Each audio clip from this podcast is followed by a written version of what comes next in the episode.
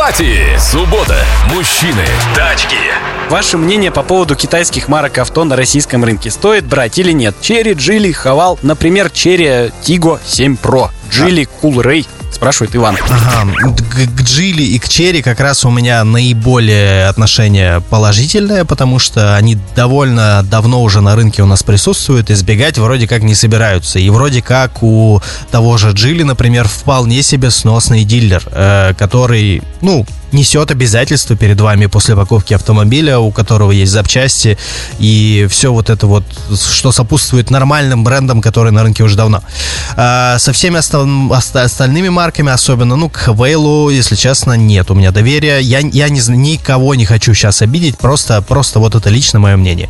А, я бы рассматривал, если вам нравится Cool Ray, рассмотрите Cool Ray, это прикольный автомобиль, у нас даже на канале Техника Автообзор есть ролик про него, можете посмотреть, там все очень подробно рассказано. А так, э, история покажет, пока рано верить. Полную версию шоу «Автопати» слушайте в субботу с 10.30 до полудня.